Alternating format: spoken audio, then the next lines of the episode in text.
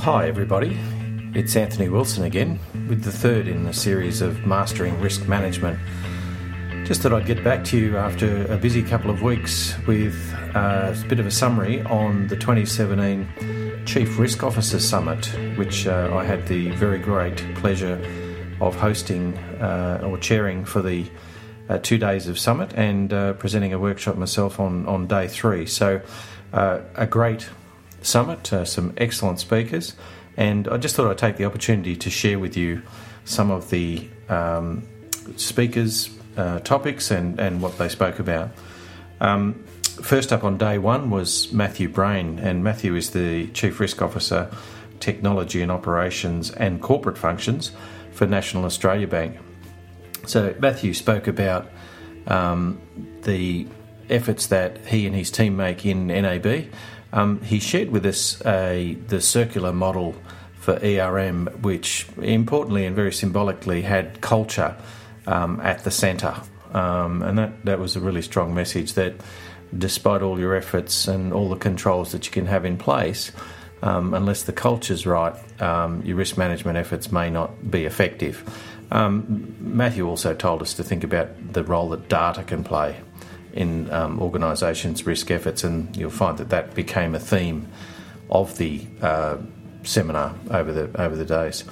Um, our first sponsored session was um, Anton Letard, who's the General Manager of Australia and New Zealand for RSA, um, and Anton talked about the cultural elements of managing risk, and you know, no matter what you do from a technology perspective, um, again, echoing uh, Matthew's earlier comments, culture is really, really important.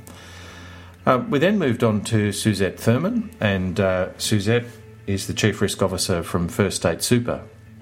And she talked about um, looking forward when managing risk. Um, and, uh, you know, she gave the analogy of driving down the highway at 100 miles an hour looking in the rearview mirror, which is a lot of what organisations do if they're looking completely at lag indicators or you know KRIs that are that are looking backwards. So challenge us to think about looking forward, anticipate the uncertainty, um, and also gave us some uh, great insights into risk workshops that, dare I say it, can be interesting and fun, um, just in the style um, of how they were conducted. Uh, within First State Super, so um, challenged us to to make a workshop attractive for people coming along. Um, Edith Fister, who's the uh, Chief Risk Officer at IAG, um, then challenged us to think about risk from the inside out and from the outside in. Um, so look at risk differently um, and remind us that being a technical specialist um, is no longer enough.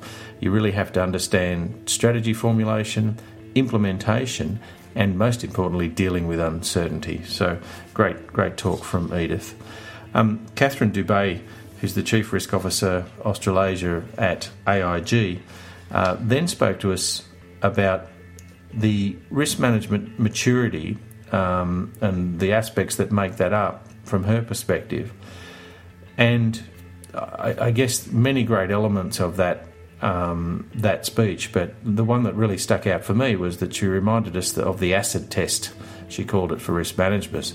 Management is risk involved in decision making. Um, that was her acid test, and I thought it was a really good, um, a good sanity check.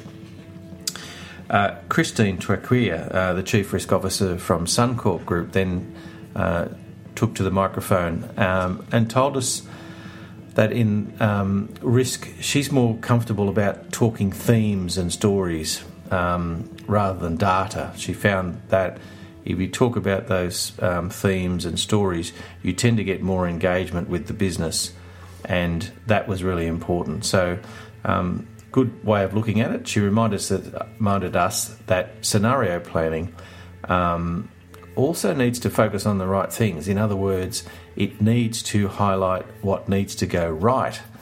Um, not just be all about what goes wrong. You know, too many times I risk always about highlighting the wrong things that happen. So, you know, it's a, it's a, it was a good reminder to think about what needs to go right. Um, and then we had Belinda Ferrant, um, head of risk at Orica. So she closed out the day day one for us, and she had some great views on um, the elements that make up the risk culture in an organisation, and gave us great um, guidance as how to get um, HR into the discussion early, right? That, that helps amplify your efforts in talking about culture and, and um, ramping up the, uh, the risk culture in the organisation. So, as you can hear, um, the first day was excellent. We had a great lineup of speakers and some really good messages. Day two then started uh, with Eamon Cunningham. So a lot of people in the risk business will will know Eamon. Eamon was the former CRO at Scentre Group, uh, which most people will know was Westfield. Um, Eamon opined that too many senior executives think risk management's about stopping things happening, or that it's just about incident reports and safety. So Eamon took us on a journey on how risk management can show value in the organisation and whilst it can be or can appear to be a daunting task, he said that hard work and determination were the key. Um, and he emphasised that risk management is a, is a lot of art and a little bit of science. So good to hear from Eamon. Um, our next sponsored session was from Chad Alpert of ReadiNow, and he spoke about the primary purpose of uh, management and boards being to increase shareholder value and challenged us to think about what the ROI is for our shareholders when we invest in risk management. Um, and he challenged that uh, you know you really need clarity about what it is you're trying to achieve, um, because technology alone um, is not a solution. So after Chad, we had a great session with Andrew Wern of Coca-Cola Amatil. Uh, Andrew is the CRO there, and he took us through what he'd done with his team in using data uh, to make the risk and audit functions even more effective and efficient. So, um, big data, you hear it called, all those sort of things. Um, the key to getting it right, Andrew said, was to make sure you understood um, where the data resided in the organisation and what exactly it was measuring. Um, you know, he, he said that you know the business does manage risk, but you've got to understand what they're measuring um, and where that comes from. So, the key to getting this right, he said, was to make sure you had an IT systems map as a start to understand where all the, desa- the data resides uh, in the organisation. Um, following Andrew, we had Clinton Lolback, um, and Clinton is from Tabcorp. Um, he's the, the Chief Risk Officer there, and he gave us an insight into the breadth and complexity of the um, Tabcorp operations. For example, uh, you know they have more outlets than the big four banks combined in the states that they operate in, so it's quite a quite a big business. They also have a requirement to fund a large part of the racing industry. Something like just over three quarters of a billion dollars per annum goes into the racing industry. So. Um, quite an interesting business, and um, uh, Clinton shared that one of the biggest challenges at the moment is the fact that everything in that business is is becoming digital. So digitisation um, was a, a big risk on, on Clinton's agenda. Um, the uh, last sponsored session was uh, held by Bo Murfitt, and Bo is the Director um, Asia Pacific of uh, CAMMS. And uh, Bo talked about um, this 20 year old Australian organisation and, and how it's worked with organisations to integrate strategy and risk. Now, their particular focus is on enterprise performance management and business intelligence. So um, great to hear a, an Australian company um, doing really well in that space. So following Bo, um, we had Nisha Graham, um, who's the CRO of the University of Sydney.